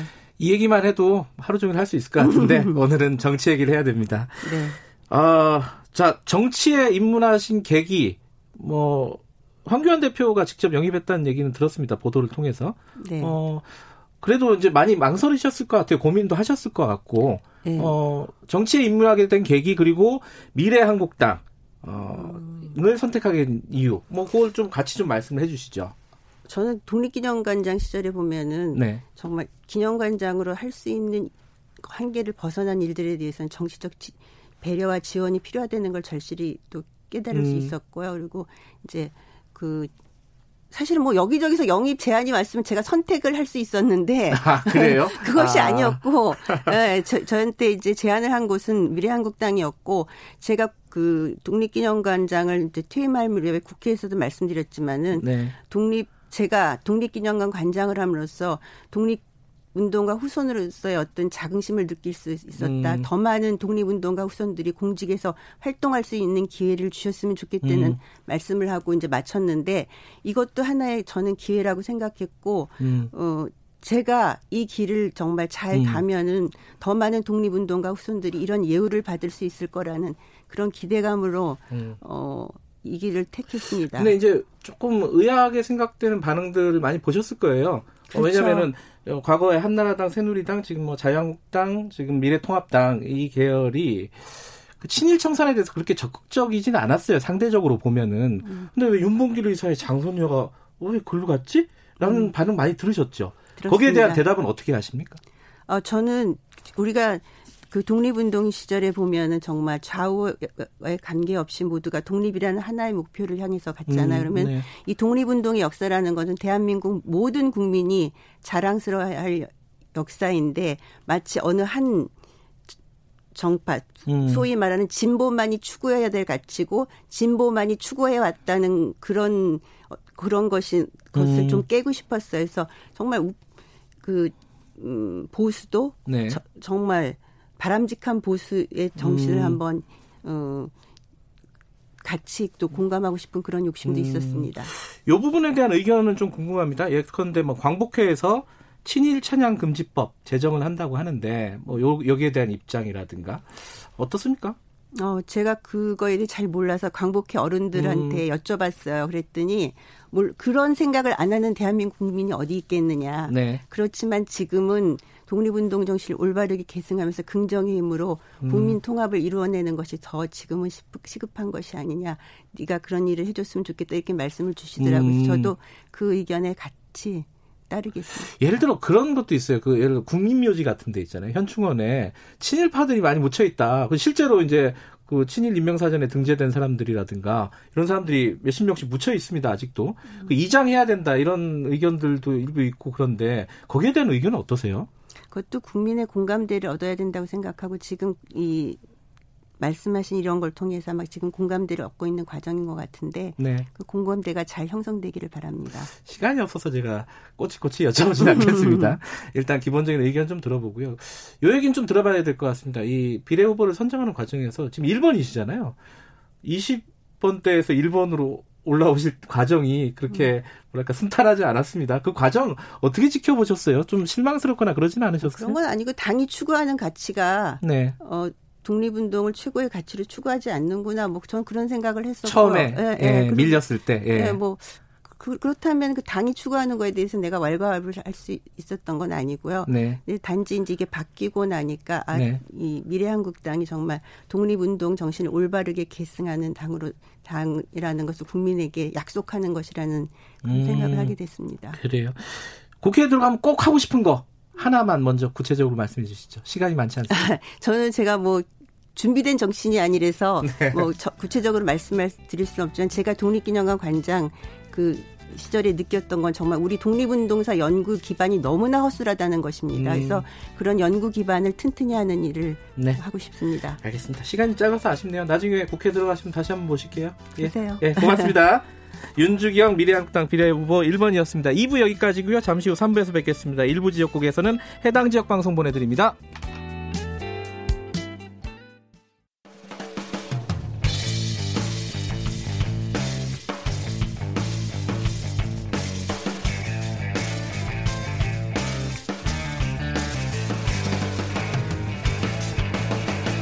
김경래의 최강 시사.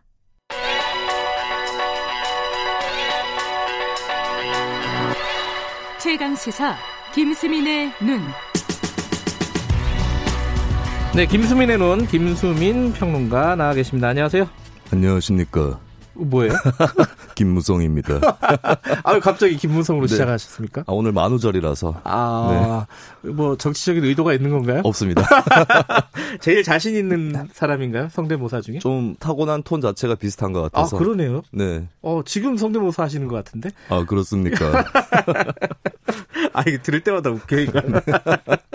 제가 좀 웃음이 해프입니다. 아, 아닙니다. 네. 자, 오늘 뭐 계속 총선 얘기 하고 있는데, 지금 총선의 뭐 쟁점이라고 할까요?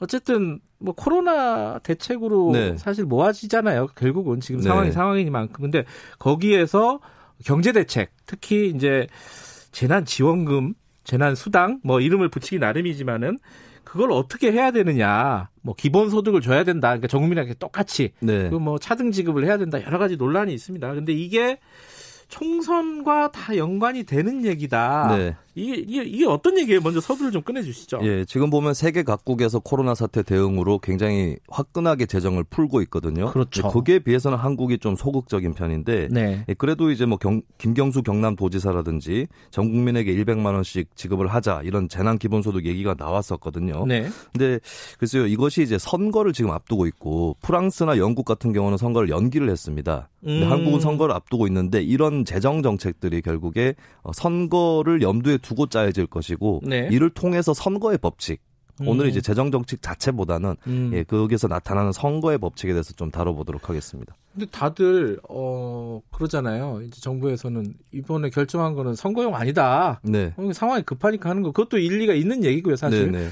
또 선거에 영향을 안 받았다고 하는 것도 또뭐 어, 그렇게 얘기할 수는 없는 것 같고 100%. 네. 근데 진짜 이거 왜냐면 또 정부는 확장 정책을 과감하게 하려고 했는데 이제 약간 재정에 대한 보수적인 입장을 갖고 있는 관료들, 네. 특히 이제 기재부 때문에 어, 협의를 하다 보면은 어느 정도 중간 정도를 선택할 수밖에 없었다 이런 설명도 있고요. 하지만 진짜 얘기는 선거다 이런 뜻인가요? 그렇습니다. 뭐 네. 사실 기획재정부의 보수적 재정 정책 기조는 어제 오늘 일은 아니고 다른 나라도 마찬가지예요. 그렇겠죠. 예, 스웨덴 같은 음. 나라에서도 에른스트 그 비그포르스라고 해서 재무부 장관 굉장히 오래 한 사람이 있는데 그래요? 예, 복지국가의 기틀을 닦은 좌파 정치인이면서도 재정에 대해서는 좀 짜게 운용을 음, 했습니다. 어느 그래요? 나라나 그 자리에 앉으면 그렇게 되는 것 같아요.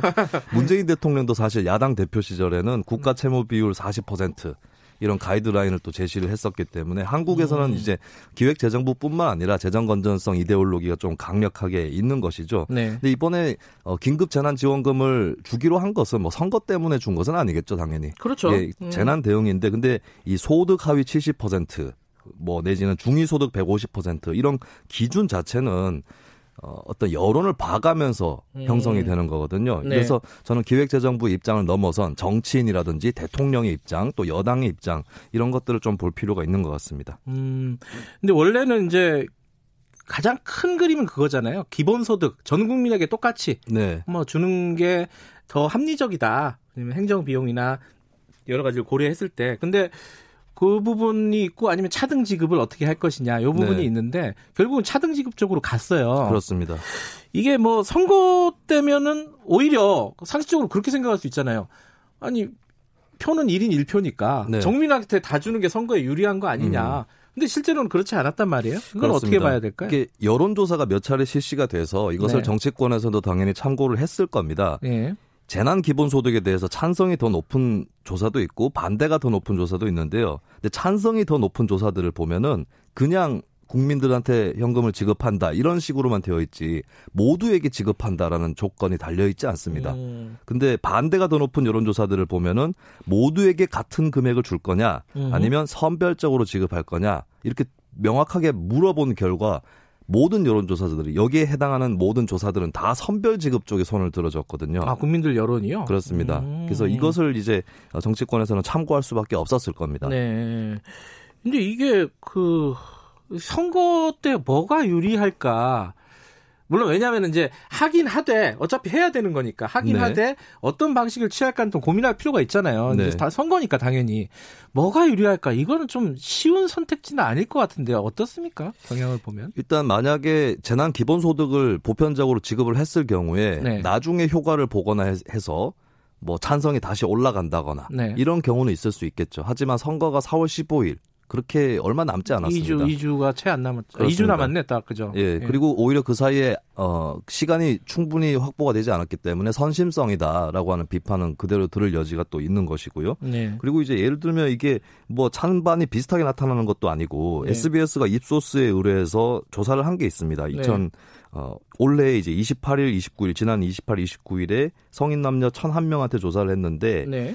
모든 국민한테 지급하자가 37.4%가 나왔고요. 네. 특정 계층에 집중 지원하자가 59.5%가 나왔습니다. 네. 참고로 이제 응답률은 17.6%의 유무선 전화 면접 조사였고요. 표본 오차는 95% 신뢰 수준의 플러스 마이너스 3.1% 포인트였는데 네. 어쨌든 이게 대충 뭐 4대 6 정도로 볼 수 있는 거잖아요. 네. 예, 이 정도면은 지지층을 결속 한다거나 뭐 이런 것보다는 오히려 더 이탈할 수도 있다라고 하는 음. 그런 계산을 충분히 할 수가 있는 거죠. 음. 그리고 무엇보다도 오늘 좀 살펴볼 것이 2012년하고 2016년에 네. 민주당 그리고 문재인 대통령이 전자에서는 패배했고 2012년. 그렇죠. 예. 2016년에서는 이겼거든요. 그때도 기본소득 논쟁이 있었나요? 근데 그 다른 쟁점들이 여러 아, 가지 있었는데 기본소득은 아닌데 예, 예. 요번엔 요번으로 치면 기본소득이겠지만은 예. 전에좀 다른 쟁점들을 좀 다르게 음. 다뤘어요. 그리고 예. 성과도 승패가 엇갈리게 나왔거든요. 예. 비교 체험을 문재인 대통령하고 민주당이 한 적이 있습니다. 2012년부터 좀 얘기를 예. 해보죠.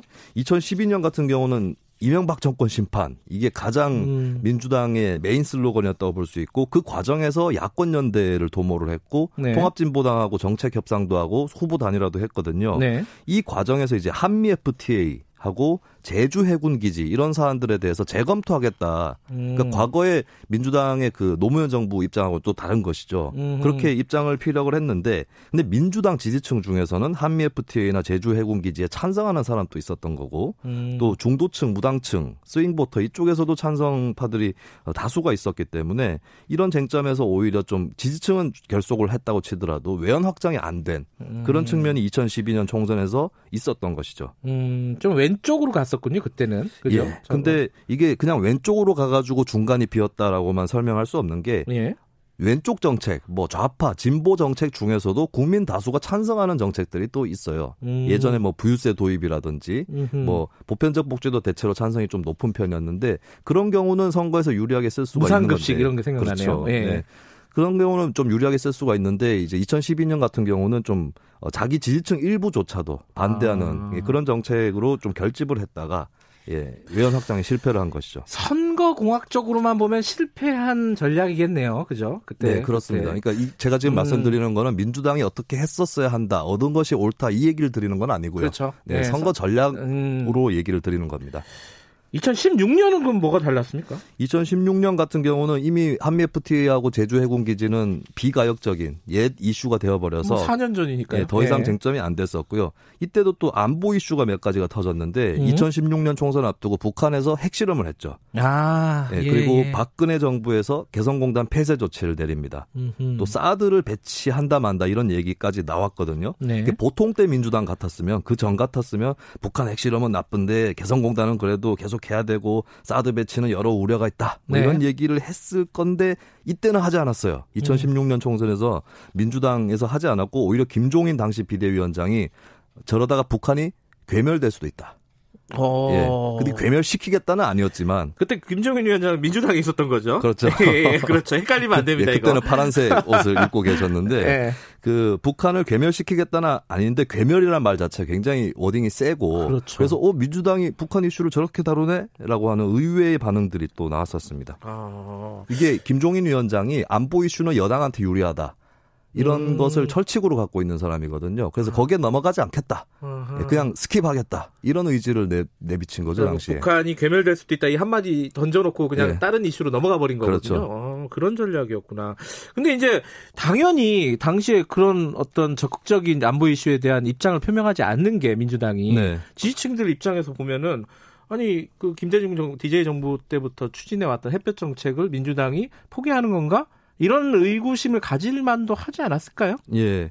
근데 이제 이것뿐만 아니라 테러법 같은 경우도 당시 쟁점이었습니다. 네. 국회에서 필리버스터까지 하면서 네. 쟁점이 형성이 됐는데 처음에 민주당에서 필리버스터를 시작하기는 했지만 스스로 접어버렸어요. 그랬나요? 이것도 음. 여론조사에서 찬반이 팽팽하게 나왔거든요. 음흠. 그래서 여기에 계속 매달려 있다가는 오히려 여당한테 유리한 고지를 줄 수도 있겠다. 어, 새누리당은 특히 국회가 박근혜 정부의 발목을 잡고 있다. 이런 프레임을 당시에 쓰고 있었고 음흠. 심지어 선거 현수막에도 뛰어라 국회야. 뭐 이런 게 아, 나왔었거든요. 아, 그래요? 네, 국회 탓을 하는 그런 프레임이었고 음. 결국에는 실패하긴 했는데 오히려 이제 계속 필리버스터를 하게 될 경우에는 그런 프레임에 힘을 줄 수 있다. 라고 하는 예, 그런 그 계산을 했던 거고 당시에 필리버스터 중단할 때 지지층에서 반발을 했어요. 음. 하지만 결국 선거에 들어가니까 민주당을 음. 밀어주는 그러니까 그 방향으로 간 거죠. 12년과 다르게 2016년은 어, 자기들에게 불리한 혹은 뭐 유리하지 않은 이슈들은 좀 스킵해버리는 그런 네. 전략을 써버린 쓴 거군요. 그렇습니다. 조금이라도 음. 방해가 될 것 같으면. 음. 네. 그렇다면은 그걸로 따지자면은 지금 아까 여론조사도 말씀해 주셨지만은 네. 기본소득 전 국민에게 똑같이 주는 그런 기본소득 얘기는 민주당에서 안 꺼낼 가능성이 높겠네요. 그렇습니다. 일단은 그 단체장들 박원순, 네. 이재명, 김경수 이 단체장들이 네. 많이 꺼내 가지고 네. 지지층 또 결속을 시키고 여론 또 떠봤던 거죠.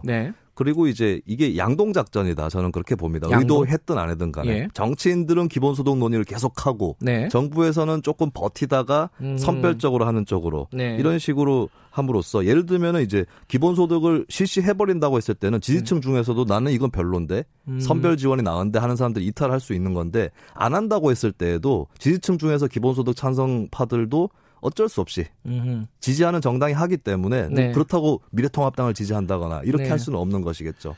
그래서 한쪽은 지지층을 묶어두고 한쪽에서는 어, 더 이상 이탈을 막고 뭐 이런 식으로 또 플레이를 여당과 정부가 분담하고 있다라고 보여집니다. 민주당은 그런데 아까 우리 김종인 위원장 얘기하지 않았습니까? 그때는 파란 옷을 입고 네. 계셨는데 네. 지금 빨간 옷, 아 핑크 분홍색 얘기죠. 아, 핑크색 옷을 입고 있는 네. 김종인 대표는 이번에는 그러면 어떤 전략을 쓸까요? 그러니까 예. 김종인 어. 전 대표는 이번에도 예. 안보 이슈라든가 이쪽으로는 건드리지 않을 겁니다. 이건 여당에게 유리하다. 예, 뭐 아. 한일 이슈라든지 남북 음. 이슈라든지 한미 이슈라든지 이것보다는 철저히 이번에도 경제 중심으로 음. 승부를 할 것이고 그렇기 때문에 이번에 선대위원장으로 등판을 하면서 등판하자마자 재정 지원에 대한 얘기부터 꺼낸 것이죠.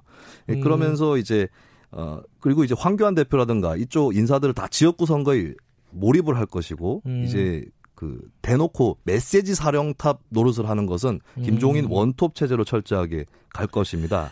그러면서 이제 제, 쟁점 형성들을 어 그럼 뭐 돈을 주느냐 마느냐 이런 쟁점이 아니라 네. 어떻게 주느냐 돈을 어떻게 마련하느냐 이쪽으로 좀 쟁점을 빼서 그러니까 본인도 이제 얘기하기로는 뭐 원래 있던 재정들을 전용하겠다. 이런 식으로 해서 또 다른 프레임 형성을 시도하는 것이죠. 그게 쉽, 현실적으로 쉽지가 않은데도 그런 얘기를 꺼내는 이유가 있겠죠. 야당이기 때문입니다.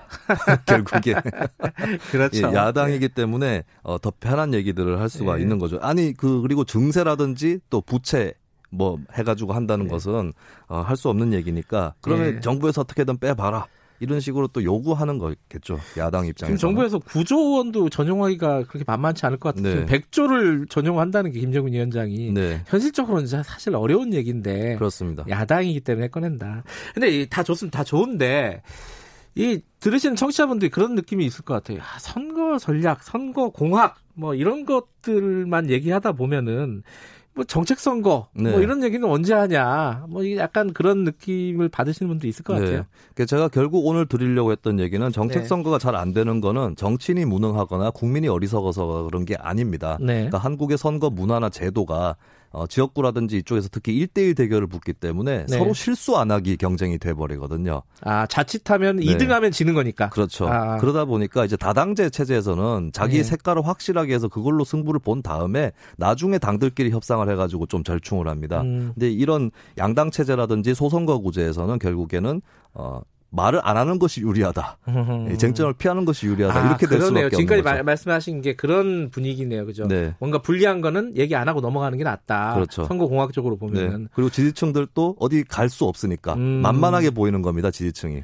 근데 다당제 하자고 선거법 바꿨더니 이 모양 이 꼴이 됐잖아요. 그렇습니다. 이거 어떻게 해? 이 문제는 또 계속해서 논의를 해야 되겠죠. 예, 뭐 다음에 한번 이 얘기도 좀 해봐야 될 것 같습니다. 자, 오늘 말씀 감사합니다. 고맙습니다. 김수민의 눈이었고요. 김경래 최강 시사 듣고 계신 지금 시각은 8시 45분입니다.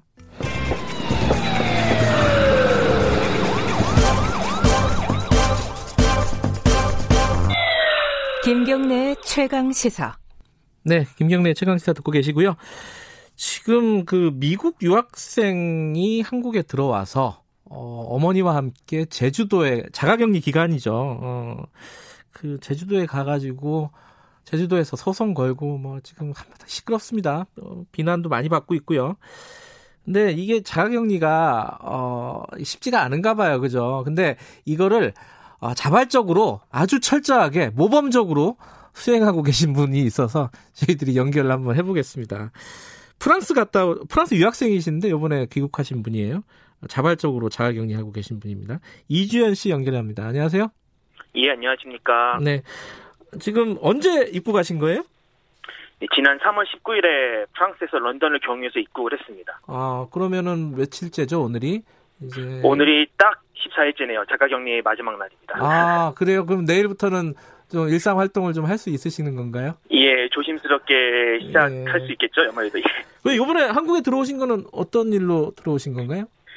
예, 지금 프랑스 상황이 아시다시피 많이 심각한 상황이고 그리고 예. 또 2주 전쯤에 어, 프랑스 정부에서 모든 학교 문을 이제 닫는 걸로 음. 어, 결정을 내렸기 때문에 이제 무기한으로 새로운 그 하달 명령이 떨어질 때까지 문을 닫는 걸로 돼 있거든요. 그래서 예. 지금 한국으로 와 오게 되었어요. 근데 와가지고 자 지금부터는 이제 모범적인 자가격리란 무엇인가 예. 뭐 이런 걸 네. 여쭤볼 텐데 예. 와가지고 가족들은 만났습니까? 아니요 그 가까이서 만나지 못하고요. 네. 제가 어, 지금 자가격리하는 곳이 친척 빈집에서 혼자 머물고 있는데 네. 예, 마침 저희 집 그 본가 근처거든요. 그래가지고 아. 어, 제가 이제 동네 버스 타고 내려가지고 공항 버스 타고 내려가지고 어머니를 저 멀리서 먼발치에서 인사만 드리고 이제 거기서 헤어지는 게 잠깐의 그 순간이 가족들과 만나는 시간이었습니다. 아니 그래도 예. 그때는 지금 입국하실 때가 3월 19일이라고 하셨으면은 그때는 예. 뭐 의무적으로 자가격리를 해야 될 때가 아니었죠. 그렇죠. 자가격리가 의무가 아니었죠. 예. 어, 근데 본인 스스로 그렇게 하겠다고 결정하신 이유가 있을 거 아닙니까? 그죠? 예, 그렇죠. 아무래도 제가 이제 프랑스하고 한국의 그 두 나라의 상황을 다 봤기 때문에 네. 분명히 이 전염 상황이 굉장히 심각하다 인지를 하고 있었고 네. 그리고 또 이 사람들 간의 그 만남이 있으면 안 되겠다 생각이 들었어요. 그래서 어 저부터라도 이제 자발적으로 의무는 아니더라도 자가격리를 해야 음. 어, 한다는 생각을 좀 먼저 하게 됐죠. 예. 음, 그래갖고 가족들 그러니까 어머니와 먼발치에서 예. 어, 눈인사만 한 겁니까? 예, 눈인사하고 대화는 전화로 했습니다. 전화로 하시고요. 예, 예. 그래가지고 빈집에 혼자 들어가셔가지고 아니 근데 그러면 먹 먹고 살아야 되잖아요. 예, 예. 식료품이라든가 이런 것들은 어떻게 하셨어요? 예, 제가 프랑스 출발할 때 자가격리를 하겠다고 가족이 미리 얘기를 해놓은 상태라서 아. 그 친척 빈집에 네. 저희 부모님께서 미리 생필품을 다 넣어주셨고요. 네. 예, 그걸로 충분히 어, 지낼 수 있는 어, 상황이었습니다. 예. 그러면 뭐 그런 진단 검사도 받으신 건가요? 일단 저는 의무로 코로나 검사를 받을 수 있는 대상자는 아니었어요. 아, 그렇구나. 예. 예.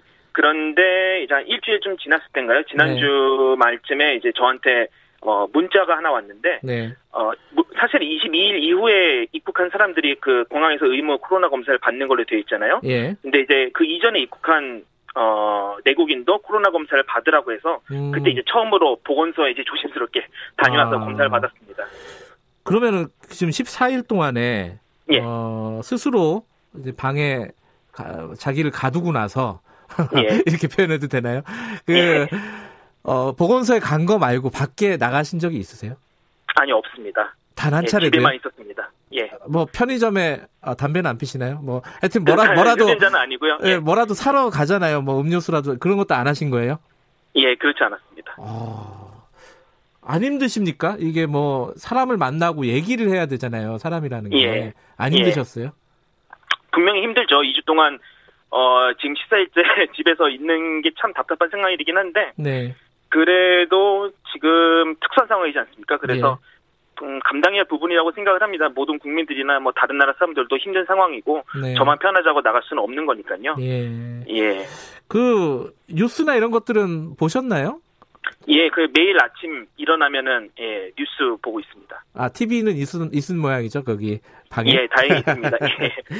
뉴스 보면 그 얘기 많이 보셨을 것 같아요. 그 미국인 유학생 어, 모녀가 제주도 이런 데를 왔다 갔다 해가지고 예. 어, 또 뭐 미국 여행 갔던 뭐 어떤 방송사 PD도 또 여러 군데를 많이 다녀가지고 많이 비난의 대상이 됐습니다. 예. 그런 뉴스 보시면서 어떤 생각이 드셨어요? 일단 처음으로 안타깝죠. 안타깝고 음. 충분히 그렇게 다니는 마음이 조금이라도 이해는 되는 것 같아요. 아무래도 유학생이면은 저도 지금 그렇지만은 네. 한국에 와가지고 가족도 보고 싶고 밖에 나가서 친구도 보고 싶고 다니고 싶긴 한데 네. 아무래도 아까 말씀드렸듯이 지금 우리나라뿐만 아니라 전 세계적으로 특수한 상황이니까 네. 어 우리의 삶도 제 자신의 삶도 평상시와 같이 일상적인 삶을 가질 수 없다고 생각이 들어요. 특수한 네. 삶을 지낼 수밖에 없다고 보니까 그걸 네. 먼저 인지하고 이렇게 다녀야 되지 않겠는가 자가격리를 좀 하면서 조심스러워야 되지 않겠나라는 생각을 네. 합니다. 네. 아, 프랑스에 계셨다니까. 예. 어, 이, 이 프랑스에서 이 코로나 확산이 진행되는 과정을 직접 체험을 하신 거잖아요. 그렇죠, 예, 예. 프랑스 상황은 어느 정도입니까? 일단 제가 오늘 아침에 뉴스 본 거에 의하면은 예. 오늘까지 오늘 아침까지 프랑스 감염자가 5만 명을 넘어섰고 사망자가 한 3,500명 3,500명쯤 되거든요. 네. 예, 근데 우리나라하고 가장 비교를 했을 때 보면은 이제 시민들의 자발적인 참여인 것 같아요. 정부 지침에 잘 따르고 이렇게 그 자가격리하고 마스크 쓰고 막 그런 것 같아요. 근데 물론 이제 마스크에 대한 이미지는 한국하고 프랑스하고 이미지는 다르지만 생각하는 네. 그 개념이 다르지만은 어쨌건 간에 자발적으로 어. 이 감염을 예방하고자 노력한다는 거 그 부분이 좀 다르지 않나 싶어요. 이제 얼마 전에 재밌었던 건 뉴스는 이제 아침에 이제 프랑스 뉴스도 보게 되는데 네. 예, 프랑스 정부가 통행 제한을 걸었음에도 불구하고 거리를 다니는 사람이 있어가지고 지금 벌금을 한 최고 우리 돈으로 350만 원까지 올렸거든요. 어, 그래요, 네. 예. 근데 이제 이 와중에도 거리에 이제 가짜 경찰까지 등장해가지고 벌금을 이제 시민들한테 받아내려고 하는 사기 행각도 드러나고, 예. 예, 그런 행각 들을 보면은 참 우리나라에서는 상상할 수 없는 문제 예, 일인데 약간 음. 그런 부분에 시민의식이 차이가 있지 않나라는 생각을 합니다. 예. 아, 그러니까 직접 경험을 해보시니까 시민의식이 예. 우리가 더 높다 뭐 단순 비교는 어렵지만은 어. 예 단정되기는 어렵지만은 뭐 좋다 나쁘다를 떠나서 네. 이게 그 좀 다른 거죠. 예 음, 아무래도 예 그래요. 거기는 우리만큼 이런 어떤 위기 의식이 없는 모양이죠. 처음에는 위기의식은 없었는데요. 예. 뭐 내가 안 아프니까 아무래도 어, 괜찮다라는 생각을 많이 갖고 있었던 것 같아요. 근데 지금은 음. 아무래도 프랑스 정부에서 강력한 정부 조치를 여러 번 취하고 그래서 네. 지금은 많은 사람들이 어, 위기의식을 갖고 생활을 하고 있고요. 네.